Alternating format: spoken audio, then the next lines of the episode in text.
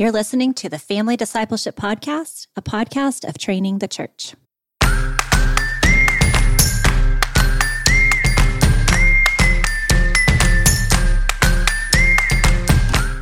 we don't like live together Yes. and be raising our kids together. chickens. like Anne would be upstairs and be shouting down, correcting my children while I'm making breakfast. Just And shy of a the cult. Griffins- Yeah. I mean, it's I like that your picture of an ideal world is Anne Lincoln upstairs yelling at your kids. in a good way.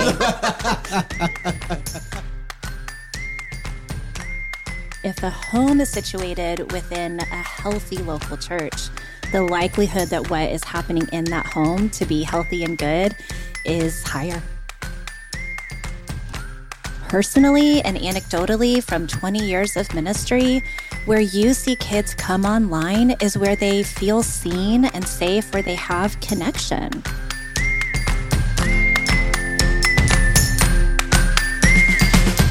Hey, this is Adam Griffin, and I'm here with my co-host, Mrs. Cassie Bryant. How are you doing today, Cassie? Doing great. I'm caffeinated. Thanks Caffeinated. to your coffee pot. Oh yes, Griffin Family Coffee. I believe we have the Dunkin' Donuts brand today. Is that right, Mrs. Chelsea Griffin? Yeah, no big deal. Straight out of Walmart. My favorite. I'm, I'm not above it. They said I could be anything I wanted, and I chose to be caffeinated. Yeah. That's great. Hey, we also have a special guest today. Uh, Cassie, do you want to introduce her? Are can I? Oh, would you? The one and only Miss Anne Lincoln Catherine Holibaugh. there she is. I also call her ALCH, which is just the acronym for her name. Oh, A L C H. I call her ALH in my head. ALH. Yeah. Do you really? Lincoln. Yeah. I like Catherine. There is a C. There is there is Anne Lincoln, first name. Ouch. Catherine, yes. middle name. Holibaugh, last name. Does it drive you nuts if people call you Anne? Is that not a It thing? doesn't. It doesn't. Okay. There's a there's a rumor circulating and has been for some time. Oh, really? That I Let's- get let's very dispel it. offended. Yes, let's dispel all the rumors that unless I'm referred to as my full first name, Anne Lincoln, that that's offensive to me. Not true. Oh, Rumor dispelled. Myth busted. myth busted. You don't mind being called Anne. Anne is fine. Growing up, my peers always called me Anne. Okay. I was always Anne Lincoln within my family, and my parents insisted that my teachers call me Anne Lincoln, but it's not a common name, easy Yeah. to misunderstand. And by and large, people call me Anne Lincoln more than not now in adulthood, but because you threw such a fit when they did. because I threw such a fit. You're a fit thrower. I've been I've been spreading that rumor. well, Chelsea. Oh, I honestly, out. I think I participated in that rumor as well. Like, do Yeah. not call her Anne. Yeah. I hmm. said name is that is Anne her Lincoln." first name, Anne Yes. Lincoln. I heard you say that at a conference. You said Anne Lincoln is my first name. And I've told people ever since, do not cross her. Hmm. My favorite is the two words, one name. Two words, one name. Here's why, guys. Well, your parents were ahead of the game with that. Totally. They were- It's very trendy. At, well, here I am. I am on brand, trendsetter. Hashtag. We were our basketball team. this, uh, my oldest daughter's basketball team had like four girls with double names, and let me just tell you, as a parent who's trying to encourage from the bleachers, It's hard. is challenging. It's a mouthful. It's a Well, lot. here's what happens. I don't actually end up getting a last name. People are Oh. committed to the two words. That's sort of where they stop. Oh yeah. So part of why Anne Lincoln, two words, one name has been important. One, because it's not intuitive. And because people assume that Lincoln is my last name. Makes a ton of sense. You would think it might be. Yeah. So I'm just trying to help them out. That's good. Let's go wouldn't- all the way, I all would the way through. if you wouldn't mind joining a women's basketball league, so I could cheer for you and maybe practice. I think that'd be great. I Um, think everyone would pay lots of money to watch me play Some basketball. boys have double names, sure, of course, like they John do. Mark John or David, yeah. John David. Okay, Yeah. They all start with John. they do all start with A John. lot of them John start with John. Guys, can you imagine me playing basketball? I'd like to. I can. No. We should play after this. I bet you. Well- look, there's a hoop right there. Cassie, why do we have why do we have Anne Lincoln on the podcast with us today? Oh my gosh, she is the goat of family ministry. Oh, what does GOAT stand I for? think Is it that means another greatest acronym? of all time. Okay. Cassie likes sports. I'm learning. I'm learning. I want to be a good mother-in-law someday, because I feel like that means learning sports. Learning sports. Okay. But the greatest of all time in family ministry. Why Oh, do you she say is. that? Well, uh, I've worked Does that alongside include her. present So it is. Oh yeah. You mean Adam? Oh, because she couldn't possibly mean Chelsea. Chelsea. wow. well, of course you're great. She's at like, family well, if we're ranking them, I we're- meant vocational. No, we're, we're not insulted. Why do you like Anne Lincoln so much? Oh my goodness. Well, she.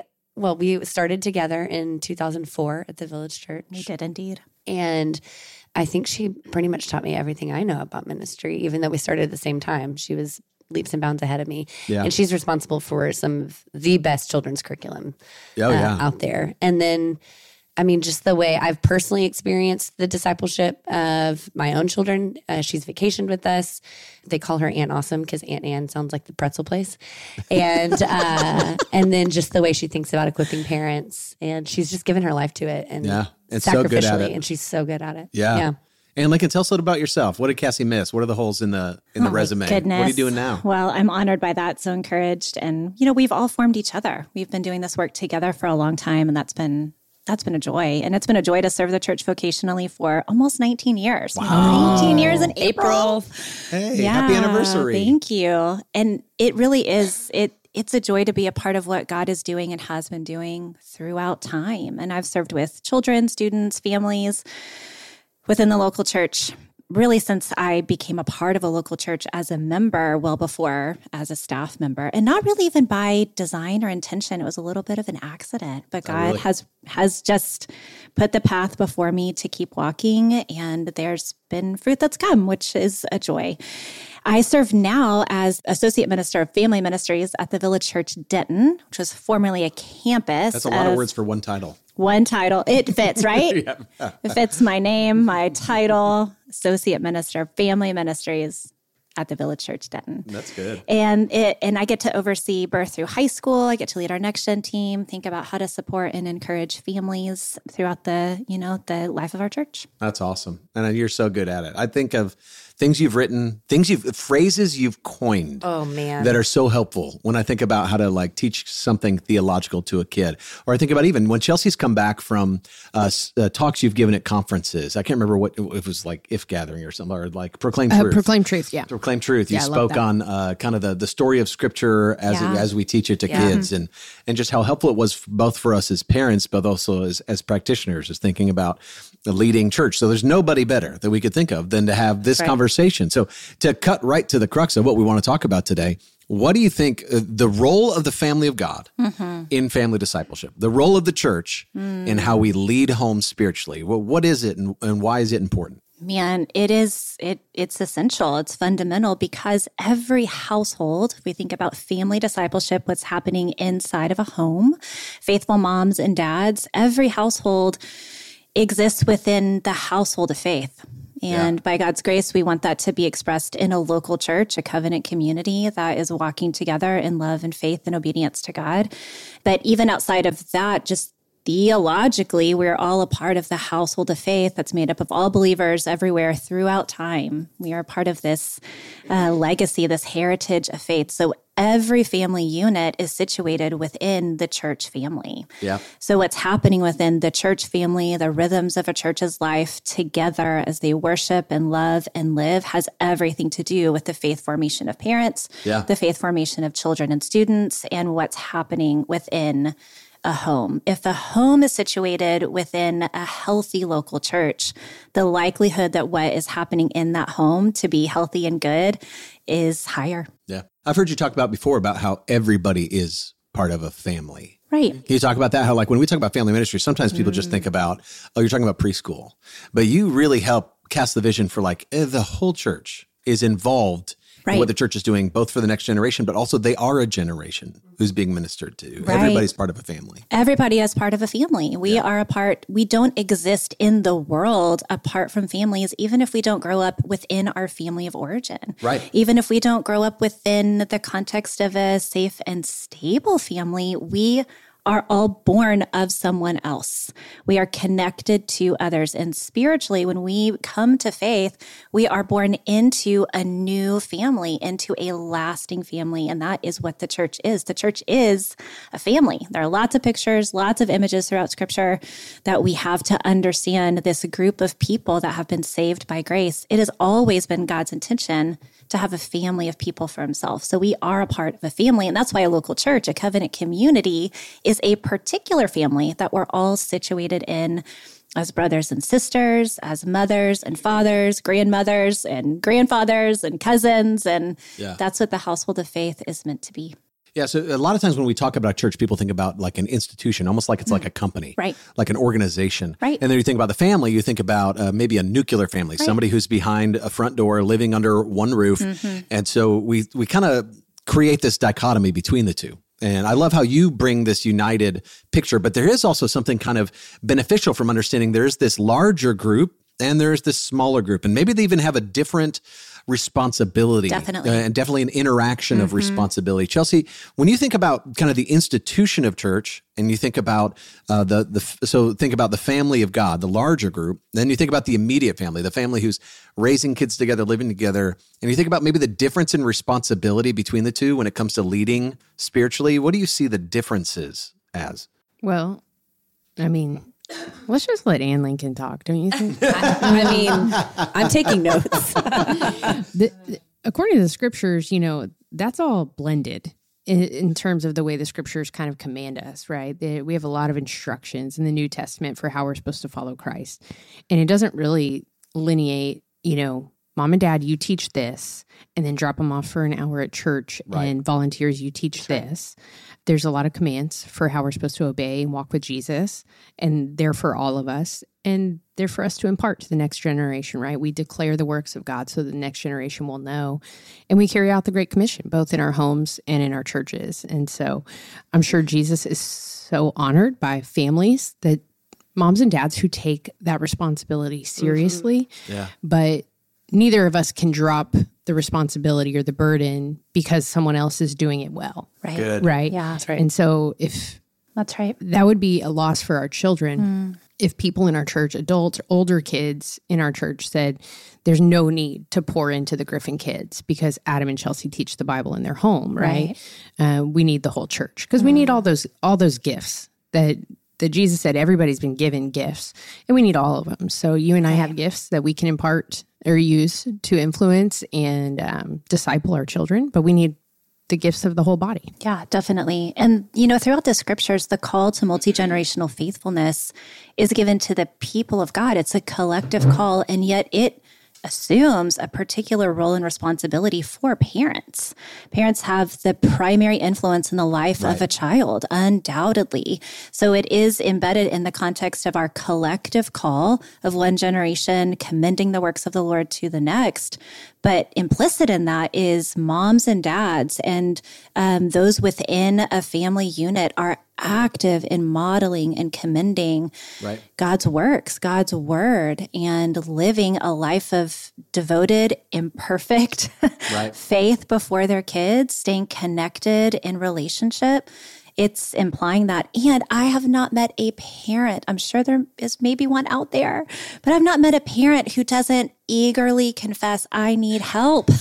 I need support. I need encouragement. I need the church body. The way that moms and dads stay healthy and connected and mm-hmm. faithful is by being connected to the rest of the church body. Right. Mm-hmm. Just like those who are not discipling children in the home, but are called to other good works, they need the help, the love, the support of the church body. So we're right. all in this together with certainly distinct roles and distinct responsibilities. I don't have the responsibility to the Griffin boys yeah. that you mm-hmm. you guys do. And I I don't have the same responsibility to the Bryant girls that Cassie and Eric do, even if I am Aunt Awesome and love every opportunity I have to be around all of your children that's not my spot in terms of primary responsibility. That's right. And that's an important distinction to name yeah. without undermining the fact that we are in this together. Right. It takes we don't have to, they don't have to be diametrically opposed either. You don't have to we don't yeah, have to sit absolutely. down and go, yeah, but it, which one's really more important, right. or which one really it really takes the cake? Because there are times where mm. Christ says, "Hey, families will be divided over me, right? And you're always going to pursue me." There's times when he says, "Hey, the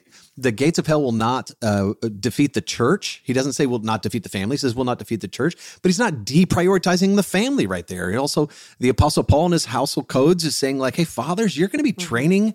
Kids. You're going to train them to know the Lord. And Jesus, when he's given the Great Commission, is saying, go and teach everyone to obey everything I've commanded. And so they don't have to be these opposing forces. I like what you said. There's like, there's not these strict lines, Chelsea, but the kind of, the, there's both and, and at the same time, understanding there is a call and sometimes a particular call.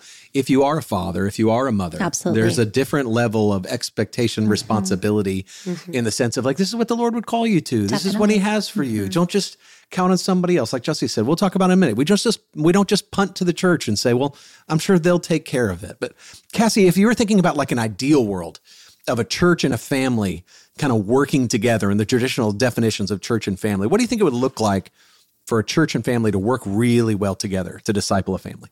Yeah. I think my tendency is to overthink this because I'm like, ideal world according to Cassie, it's far more communal, right? I'm an extrovert. We would all live like mm, we yes. all like live together yes. and be raising our kids together. And, and like yeah. Anne would be upstairs and be shouting down, correcting my children while I'm making breakfast. Just shy of a cult. Griffins, yeah. I mean, it's I dangerous. like that your picture of an ideal world is Anne Lincoln upstairs yelling at your kids. In a good way. You wouldn't mind yelling, guys. I don't know. You I be quiet. Know. Listen to your mother. um, and the church, and admittedly, the church here uh, well, in the South, but also in the West, looks very different than the church around the world, and That's so true. do families and the way families operate. And so, yeah. it's a great question. I don't, I don't know how uh, concise I can answer. I will say, in our context, I think that the ideal is that where we want uh, clear boundaries and distinctions. I think if we would let go a little bit of that expectation and wanting kind of like these, that, that, we would do a lot more together. Yeah. And that, you know, we've talked about this in the past, but that families would be willing and open for others to speak into their lives and the way they're parenting and uh, would not be so close handed, maybe with their own personal ideals, but it would be open to the church forming that. And because we have a lot, you know, families, we're so isolated. And so you've got, you know, we actually don't have this, but you'll have like households that have like, these are our family values, the Bryant family values. And then you'll have the Griffin family values. And they'll have this. But when we have our, all these distinct things we're working towards that are separate, that maybe doesn't allow a lot of room for the church and for the community to come in and have these shared things that we do together what, so that we're on mission as families together at Northway Church, at Eastside, at the Village Denton. And so I think in an ideal world, there's a lot more communal efforts for making disciples, not only of our kids, but of our neighbors and in the cities that we live in. I, I like the ideal world picture you paint, and uh, I, I, think that'll some of what you're talking about will come out as we as we further this conversation, just of what cooperation could look like, yeah, and what like not being opposing forces, but also not working separately in the same direction. You know, there's something yeah. beautiful about not just saying like we're both trying to go the same place. There's something about saying and we're going that place together. Yeah. We're in the same car. You know, we're not just we not just have the same map. We're we're literally on the same trip. I, I want to read you guys a quote real quick. This comes from a book that was really helpful for me a while ago when I first started uh, student ministry, which is called Family Based Youth Ministry by Mark DeVries. And one of the things he said in there, based on research that he had read, is that almost without exception, this is a quote those young people who are growing in their faith as adults were teenagers who fit into one of two categories. Either one, they came from families where Christian growth was modeled in at least one of their parents, or two, they had developed significant connections with an extended family of adults within the church. How often they attended youth events, including Sunday school and discipleship groups, was not a good predictor of which would and which would not grow toward Christian adulthood. Anne Lincoln, as we read that, I wonder if anything kind of sticks out to you. I certainly have thoughts about it, but anything seem to like ring true in that where you're like, yeah, that's that makes total sense to me. Oh, definitely. I there's so much that resonates around this. And you know, one of the the best predictors, it's such a weird word to use, but it, it's fine. It's there available to us. One of the best predictors of faith formation and transmission from one generation to another is uh, a warm and connected relationship to a parent or primary discipler, and that parent or primary discipler having an actual relationship with the Lord, having a faith to transmit. So I I I resonate with all of that and just know personally and anecdotally from 20 years of ministry where you see kids come online is where they feel seen and safe, where they have connection. Yeah. Yeah. And that certainly we want to nurture that with parents. That's such a big deal. That's part of the role of the church is to champion a relationship, uh, a, a child's relationship, a student's relationship with their parents as much as we can. To especially in the teenage years, thinking about the context of student ministry, that's when a great relationship between a kiddo and a parent can start to really be challenged. And that's where you need other influences, other good, godly, safe adult influences that parents trust to come in and be a, a help, an aid to have a, a, safe place for that kiddo to rant about what's going on with mom and dad because mom and dad isn't perfect. And yeah. they're starting to see that and experience that in a different way, and they don't necessarily know how to reconcile it.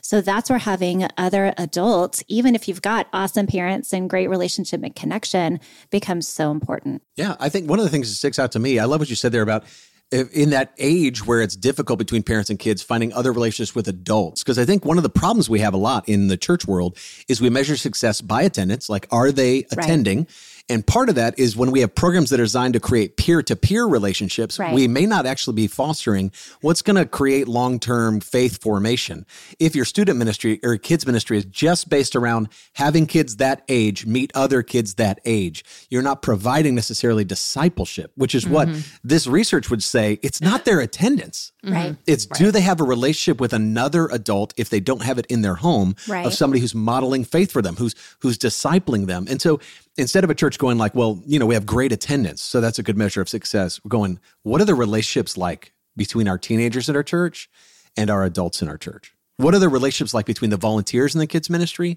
and the kids in the kids ministry? How are the parents doing? Those are the things I think that's the target the church should be focused on much more than how we always hear like how involved are they? Mm-hmm. Right. You know, how involved are they in kids ministry? How mm-hmm. involved are they in, in youth ministry? Well, you can drop off a 14 year old and they come back with just 14 year old friends, and that doesn't mean they're learning anything but more mm-hmm. mischief. I'll tell you that. But, uh, I would love for them to be meeting something else. Now, Cassie, let's turn the corner a little bit to maybe the shadow side of this. What goes wrong when parents depend on the church to be the only discipling influence in a kid's life? Kind of that hired help mentality of saying, I have a tennis coach for my kid, I have a math tutor Right. for my kid, and I've got a, uh, a student ministry volunteer. I've got a pastor for my kid. I drop them off and you send them back to me discipled. Well, I mean, I think we saw a lot of this when I was growing up. The church kind of just saying, "Let us be the expert," and um, and then there was just not a lot of equipping of um, parents by the church to do this at home. But then I think the result of that is then parents miss out a lot on getting to know their kids through that discipleship relationship, getting to know the Lord better, getting to see the fruit of the Lord and and just acknowledging that they are going they are the greatest influence in their kids' lives. And so if you're parents who go to church and who love Jesus and who desire to disciple your kids, the church is there to help you and their programming hopefully is is great. But even if it's not great, like you can be equipped to do the work and not just because you're responsible, like what Anne was saying, and because it's what God has told you to do and commanded it, but because it's a good command and it's for our joy as parents to do this work. And so we're missing out. What goes wrong is we're missing out on the joy of getting to disciple our kids and then getting to grow in relationship with them because we've spent all of our energy in the logistics of getting them to all of the different experts to do those things instead. Does Yeah. that make sense? Oh yeah, I'm with you. That's and, and one even of- just think about the time of like how much time a family gets versus a church gets with a group. Oh, of, sure. Typically, it's like you're going to far outweigh that. Yeah, what was that time. conference we went to? The was it Think Orange? Was it the Orange conference where they had like all the marbles or gumballs? Well, and it's that just is, I mean, it was that was a long time ago. I can't even remember what it was called initially, but yes, the you know the Orange Group, the Rethink Group, thinking about visually representing the number of hours a, a child spends at home as opposed Yeah. to the number of hours a child spends at church. It's not even comparable, it's and so powerful, the yeah. significance of what's happening in family relationships, what's happening in the home, is so much more significant than what's happening at the church. Even though both matter a ton, and by God's grace man, there are so many kids who home is not a place where Christ is exalted, Right. and yet they have connection to the church. And there are there are adults that show up for those kids and those mm-hmm. students, and there is a household of faith to scoop them up and love them, and that that matters a ton. And just because a family is active in attendance mm-hmm. doesn't mean that what's happening at home is healthy. That's true. And so I, I think it's just underscoring what we've been saying throughout the conversation is it takes all of us together and families may be in different seasons at different times. And I can imagine it's so tempting. I mean, raising a kid's pretty vulnerable, right? And trying to disciple a child is even more vulnerable. And there are lots of temptations parents face to insecurity. They come face to face with their own failure, their own imperfections, their inability to trust God the way that they want to or think that they're expected to. And then you've got this kid who's got a front row seat to all of your messes and worst moments. And so trying to show up in that space, I imagine is pretty tough. So, for families who are really eager for their kids to have great spiritual influence and formation within the life of the church, I want to leave room for. Um, there, there are lots of reasons why that could be a temptation that might just give information for us as church leaders on how we need to support and bolster Yeah. um, not just the equipping of parents, but their confidence and also their connection to others who are in the trenches and who are a little bit further ahead, who can give them hope that there is an other side to this particular thing. Your sixth grader hates you right now but they don't actually. And they uh, they are changing in so many ways. They don't seem recognizable to you. But guess what? They're going to emerge at some point soon into this lovely young man or young woman who you're going to continue to have a great relationship with. Like when you're in the throes of it you just can't see that there's any way out but there is. And so having those models a stage or two ahead is also important Yeah, I was just going to say the other thing that does when we have that that compartmentalized model or that consumer model, like you said, I have a math tutor and then I have a, someone who teaches my kids stuff about God. Is it it sends this mess- message without saying it that faith is compartmentalized, mm. yeah. Mm. That God isn't the center of your life. He's he's one facet. So you have a school life and you have a family life and then you have this sort of faith thing. And it's very confusing Yeah. um, for a kid. And I think a lot of kids in our generation saw that because a lot of families weren't practicing this intentional kind of we're going to disciple our kids and teach our kids how to pray and how to follow Jesus. But we went to youth group, right? And so it was confusing at the end of that for a lot of kids to go, okay, I guess my faith is like this separate thing mm-hmm. that I don't bring into my other facets of life. I just do it on Sunday or I just do it at a Right. youth group. Mm-hmm. And then everything else is my time or my life. And I have a separate thing. Yeah. well yes and no ability to envision what does this look like outside of these walls Right. Right. I'm going, I'm seeing these great examples. I'm connecting with my peers. It's fun. I'm learning. But then what do I do? What does it look like to follow Jesus on the other side of this hour and a half? yeah. Yeah. Hey, friends, it's March, and that means Easter is right around the corner. In fact, Easter is in March this year. It's part of the reason I'm pumped to tell you about one of our sponsors who's got a really special Easter deal. This is a great time to get some new resources to disciple your family. Our friends over at Lithos Kids are having an Easter basket sale. They've got the brand new Little Pilgrims Big Journey complete box set it's now available. Guys, I can't tell you how much I love this resource. If you don't have it, you need to go check it out. Kids and parents have loved reading about Bunyan's beloved tale of Christian and his adventure to follow the king's path to Celestial City. And now you can get all three books in one box set, along with a map, and it comes with a coloring book, and the whole thing is just 60 bucks. You can use the code FAMILY10 to get 10% off your entire order at Lithos Kids right now. So, what a great discipleship opportunity. To find all this, go to lithoskids.com, see all the items in their Easter promo, including their new release, The Parables of Jesus, and the Kingdom of God Bible Storybook. Guys, we love Lithos Kids. You're going to love them too. Go check it out today, lithoskids.com, and remember the promo FAMILY10 to get 10% off your entire order.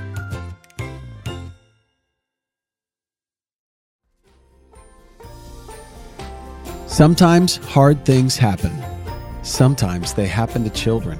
When God Makes Scribbles Beautiful is a beautifully illustrated book that helps kids trust that God can take their hard things and use them for good. This picture book imagines that the hard things in a child's life is a scribble following him everywhere. Readers will journey through God's promises from the Bible, inspiring hope and faith in God's good and redemptive plan.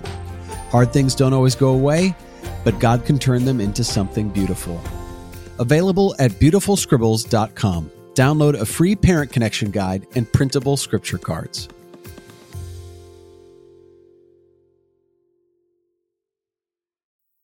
Chelsea, bring us back to the Word of God here. Like, what scriptures are coming to mind for you when you think about the conversation we're having?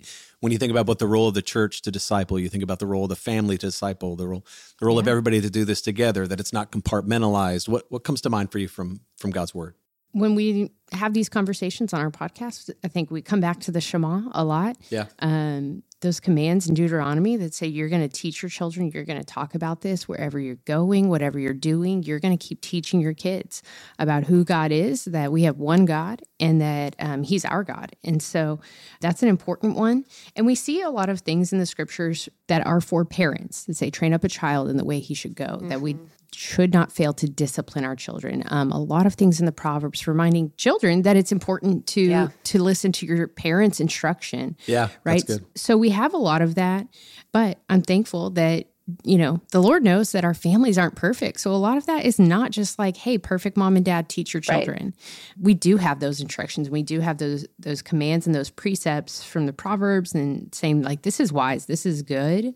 But the Great Commission says everywhere. Yep. And then when we think about most the instruction of following Christ in the New Testament and Paul's epistles, it's not really delineated. It's at the family of God, which may mean your your family follows Christ, but if they don't, the the family of God is the lasting family, right? That's the family that we're going to be with forever.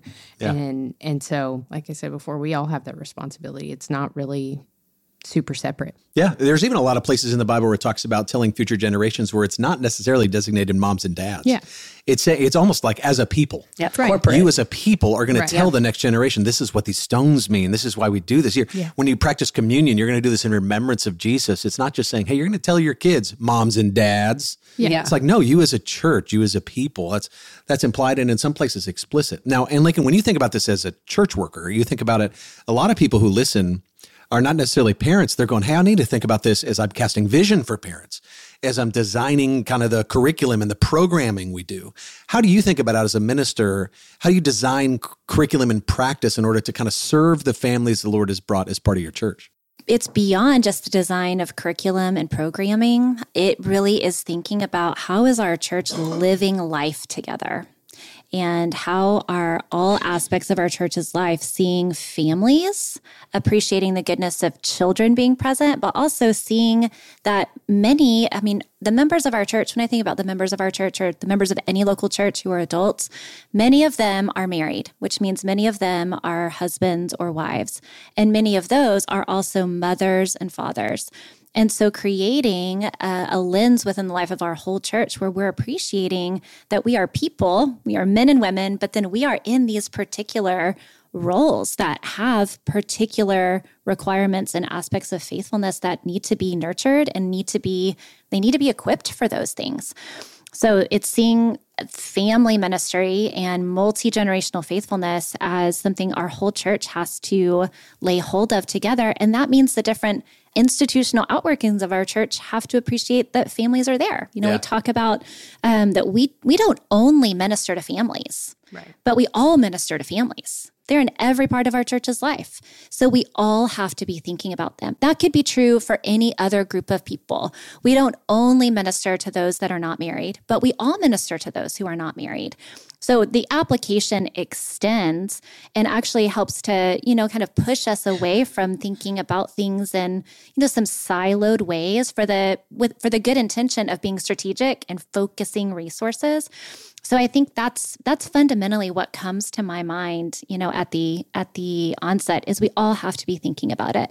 And then when you get a little bit closer to the ground, I think having connection points that set parents up for easy discipleship wins connected to Sunday is a really big deal. Like what? Talk what would be specific? Yeah, so I think even beyond a particular resource that maybe would help a parent connect with what's happening in a preschool classroom or an elementary classroom or what's going on in student ministry that we could connect to at home. Those things certainly uh, are there and there are many resources uh, available to help churches think think about those easy connection points. You could also think about creating a vision for parents of whatever is being formed in you as it relates to the sermon, the liturgy of your service. How is this setting you up uh, to talk about it on the other side of Sunday? What about Sunday is shared? And I think that for families and for the church is an easy place of shared gathering, intention, focus, priority that really could be leveraged or maximized. Um, that Sundays are the center of our life together as a church family. I think Sundays are the center, It'd be right to call parents. This is the center of your discipleship as a family. Yeah. Sunday service or Saturday night service, whenever you're gathering with the church, that is family discipleship time. Mm-hmm. It's created time, intentional time to actively think about who God is and learn together around His word. Worship together is family discipleship time. And for us as a church, from a leadership standpoint, from an institutional standpoint, we think about next gen family ministries. We want Sundays to be a joy. Mm-hmm. We want Sundays to be a joy for families. And so often it's hard. It's hard. It's hard to get up and you've got 15 fights and lost socks and shoes, and who even knows what else is going on. So I expect that when families are walking in the door, there is any number of uh, you know crisis moments or fights between parents that maybe have shaped the way they're walking in uh, to receive god's word and be with his people yeah. so having a mindfulness of how can sundays be a joy and in the places where maybe some logistical things are harder than we want or classrooms aren't open for example or something like that really setting a tone and a culture of hospitality that helps parents be at ease as they're entering in to worship with the larger church family and celebrating the presence of kids in our midst. Kids are a joy. They are for thinking about all the people in the church, all the people in a household. And we think about kids as their full humanity, dignity, personhood, worth. We want to see um, disciples made of all ages. So that's right. what we're thinking about mm-hmm. on Sundays and throughout our other programmatic elements in the week. Yeah, Cassie, you think about it similarly? Anything that you would add, or you're going, yeah, this is what it looks like at Northway? Yeah, I mean, we're cut from the same cloth, so pretty similar. I would say we've already kind of mentioned some of the things that, when, and how Anne has written curriculum in the past, and the the terms that she's coined that most of like village church campuses and now church like church plants would use. And I think that that speaks to the power of a shared language. Yes. Right. Mm-hmm. And so any new content we're creating at Northway, I mean, the hope is to give a shared language so that when we're talking about God's word at church and when parents are talking about God's word at home and when student leaders are talking about God's word with students, that there's a shared language around the authority of God's word, the beauty of God's word, the the how that like feeds us and nourishes and gives us brings us into relationship with God. And so I think that that shared language and giving parents words for uh, the gospel and for just the different curriculums for prayer, for all of those things. It's so important. So if you're at a church and you're writing curriculum, be just thinking about like it not just being taught in your space, but how you can give those words and phrases to parents. It's not a script. We're not, you're not giving them a script that they have to say verbatim. It's just helpful terms and distilling the information in a way that is that brings um, kind of what you were saying, Chelsea. It brings um, decompartmentalization. I don't know what was the word I'm looking for. Integration. Integration. Thank you. Integrate. Gosh, guys. I need more Dunkin' Donuts coffee. Um, but it brings integration between those two things to show that you show your kids that this is not compartmentalized, but yeah. the same words are being used at home, and mm-hmm. you know, and sometimes that can even be with schools if churches and schools are partnering. I mean, it's really a lot of great opportunity. And then I would say also like as at Northway, and I, I'm sure that this is the case at both of your churches, but we see anytime kids are with us as an opportunity for discipleship. And so we, I know that that can feel, that could feel exhausting um, if you're at a church and you're the only person thinking about discipling kids and you're only one planning programming.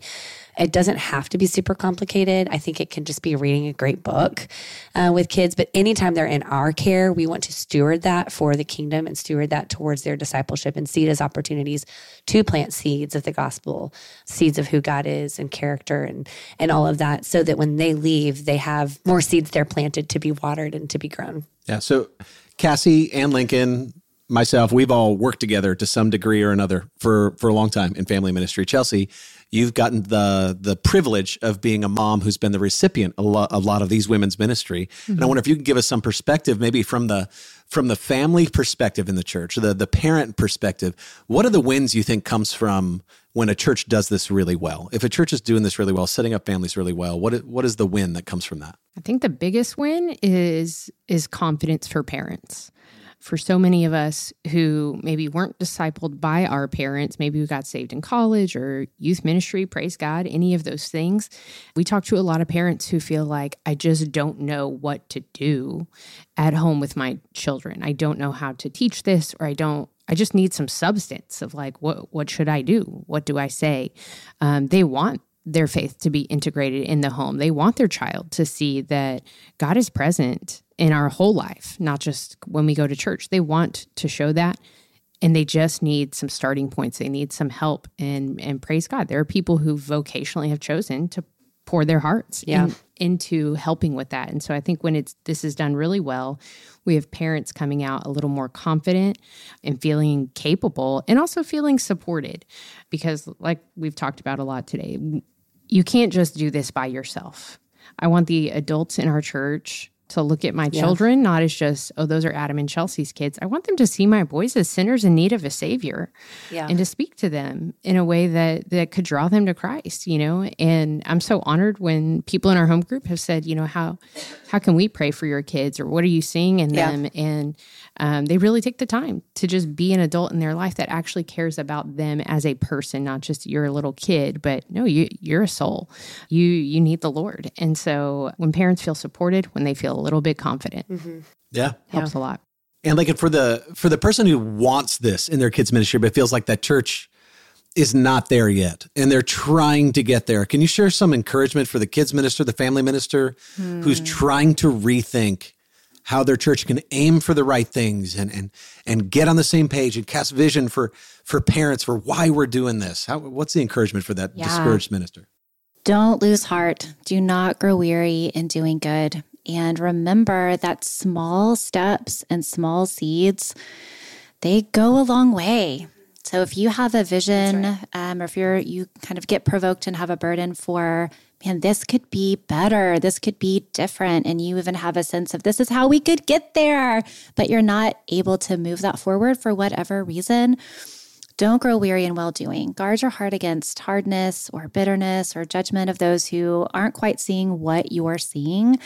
And don't underestimate the significance of having individual conversations. If you've got a heart for parents, and you don't see that they're resonating in quite the same way, go on a listening tour. Instead of trying to be the one to, you know, offer this vision or help them see that the way that they're seeing is maybe not quite right or could be, you know, moved in this direction, just ask some questions and be available to listen without agenda, without judgment, just what's going on for you as a parent? What are you facing as a mom or dad?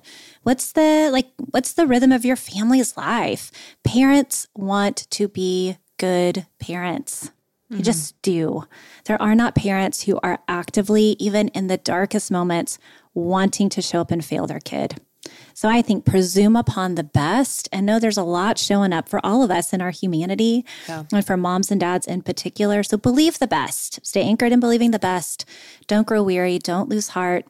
And I, I think in the other direction, related to if you have a heart for this and um, those that are leading alongside you or in different aspects in the life of the church, if they're not quite, you know, like seeing the same thing or wanting to put energy in the same directions, same encouragement, but also just want to let you know that's a hard place to be.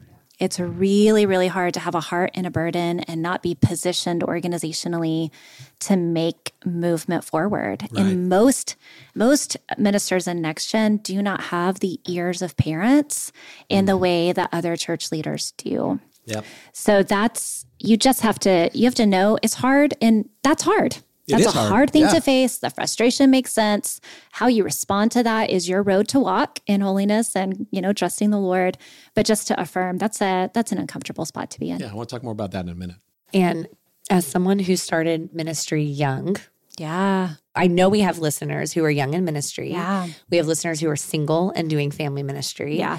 And you are single doing family ministry. Right. And you were once single and young doing family ministry. Not Whoa. that you're not, but we are still 20 young. years in. We are still young, especially for having as young 20. as I used to be. I can't have done this for almost 20 years and be how old I was at the beginning. Um, but what's your encouragement for our listeners who are in the work? They are young, they are single, they might feel discouraged or just maybe don't feel like parents that can hear from them I would love to hear how you've that is a that. great question. I think from the standpoint of if you're if you are in that spot, and you've got a lot of passion, a lot of vision, a lot of energy for kids, and you're uncertain about your ability to speak to parents and I mean almost instruct them um, in some ways, encourage.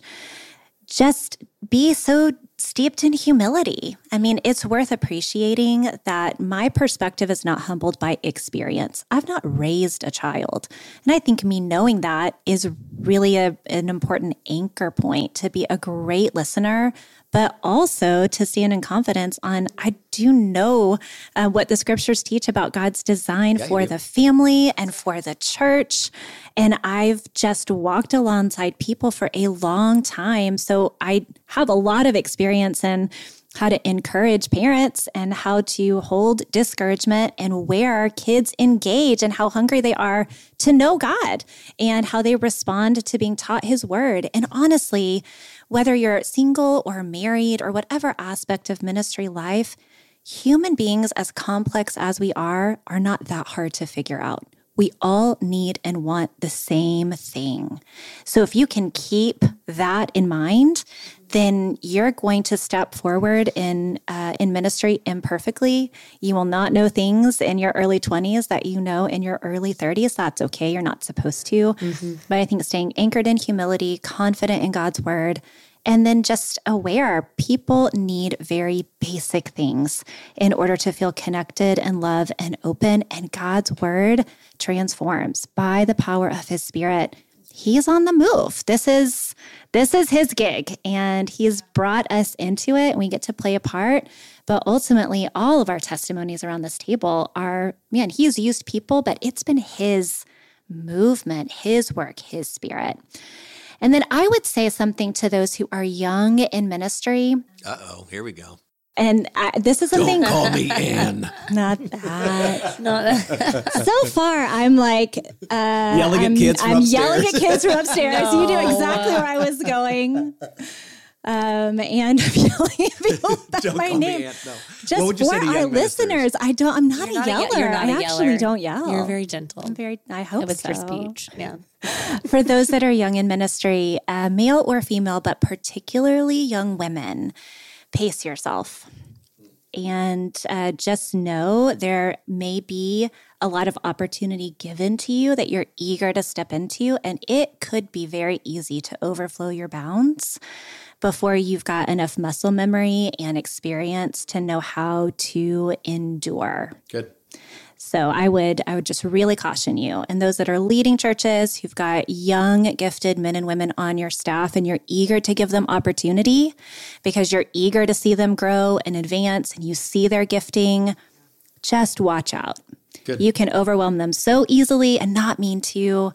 Um, so uh, pace yourself and church leaders. Um, just be wise and patient and nurture health yeah. in your young gifted staff members. Yeah, let me speak to the opposite of that too. That there are for parents who are listening who maybe have a young minister at your church, or you have a single minister at your church, or maybe you're minister and they have kids, but they're not as old as your kids, and you've got something maybe kind of a undercurrent of pride in your heart that says, "Well, they don't they don't get me because they don't know."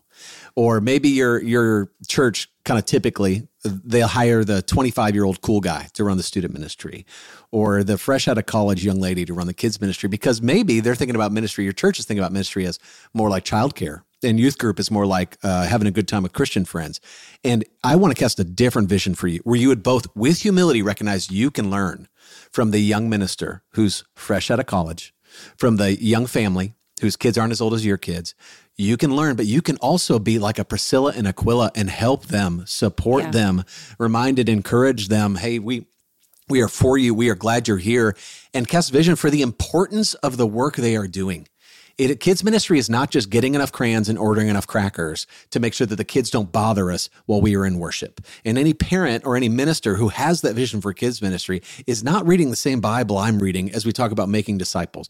There's not a delineated, hey, until you're this age, we don't care about yeah. your faith walk. We don't care about your faith formation. And we'd like it actually if you could go away until yeah. we until we have you. Cassie, I know one of the things that's really, really hard, and, Anne Lincoln already touched on this, is if your leadership doesn't have the same vision and same hope you do yeah. for what family ministry could look like with a church and family working together. If I'm a parent and I'm at a church or I'm a minister, I'm at a church, I'm going, hey, the the leadership here just doesn't have that vision. They just don't see it. What what can we do to help cast a vision from wherever we are in a congregation to say, what if we could work together? Well, I'd first start with it's God's vision, right? So not to like use that and hammer that over your leadership, but start being anchored in that. Like this is a vision God has given us in His Word that those two things would work together, and that this would be um, the discipling of our kids would not just be an isolated family thing, but it would be social and corporate and with the family of believers that that God has put you with. And so don't feel discouraged like it's just you or it's just us over here in a room recording this podcast about this vision but no one around you has it. It's it's biblical. And so be encouraged there. And then I would say do the work of studying God's word in that and I mean, you can go about it a couple different ways. You could write a proposal. If you're on staff, you can write a compelling vision and proposal and, and solve some of the problems yourself. Do the work for your leadership and, and painting that vision and, and helping solve those problems. That way, you're not asking them to do that. You're just asking them to use Yeah. their influence and leadership to, to help cast that vision with you. And if you're willing to do the work, then they might, they'll hopefully be a lot more eager to That's good. to give you the um, the resources that you need. Secondly, if you're a family at a church, and I would say cast the vision to other families and invite others in. uh, You know, read a read a book together. Yeah. Um, start small, and then go to the leadership of your church and say, "This is what we desire. We need help, and we desire the church to partner with us." And then again, help solve some solve some of those problems by giving them ideas for what you think that looks like and be willing to sacrifice your own time and, and to do that. So that could be early morning, and early morning dad, dad's Bible study through one of Jon Tyson's books, or it could be uh, a mom's book night or whatever. I mean, there's so many different ways this can look grassrootsy, Yeah. but it, it definitely is not going to just be like an email to your, I mean, it could be that easy, an email to your pastor, but I'm, I'm guessing it's probably not going to be that easy. Well, so we learned from Jim Burns that unsolicited feedback sounds like criticism you go, almost every time, Yeah, right? So, right. I do think there's something like you're talking about that's really helpful about uh, saying let's have a shared experience and then see where we can go with it. So let's read this book together, or Yeah. let's listen to this podcast episode together, or let's go to this conference together.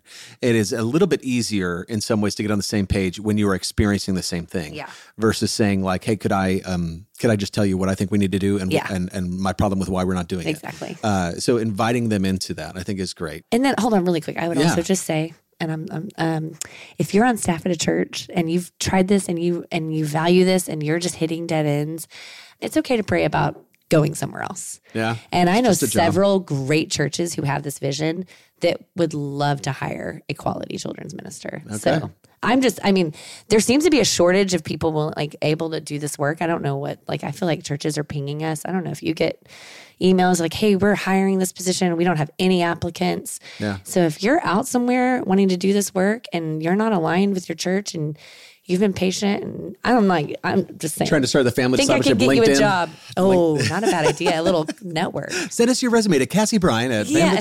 No, don't do that. Hey, before we let you go, Anne Lincoln, would you mind just sharing with us how can our listeners be praying for you? What's going on for you that we can pray Yeah, thank you. Well, I am getting to step away for sabbatical season later this spring. And so that would be a wonderful way to pray, just that that would be a time that's restful and restorative in all the ways that it needs to be. And there's quite a bit to do in preparation.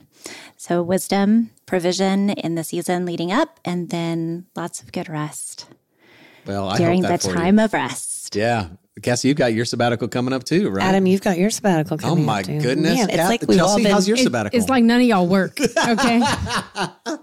I'm still waiting on the hospital to call and say, Take a couple months off. have a few months. we really appreciate all the What's going to happen in. with this little podcast? Come on. Uh, we, we're going to record enough. You We're gonna will miss hustle. an We're gonna hustle. It no, it's just going to be me by myself. Yeah, the Actually, Chelsea I would, Griffin I would show. listen to the Chelsea Griffin show. I'm I would listen to the it's Chelsea gonna Griffin be my show. soapbox, and I'm just going to go About sabbaticals. off.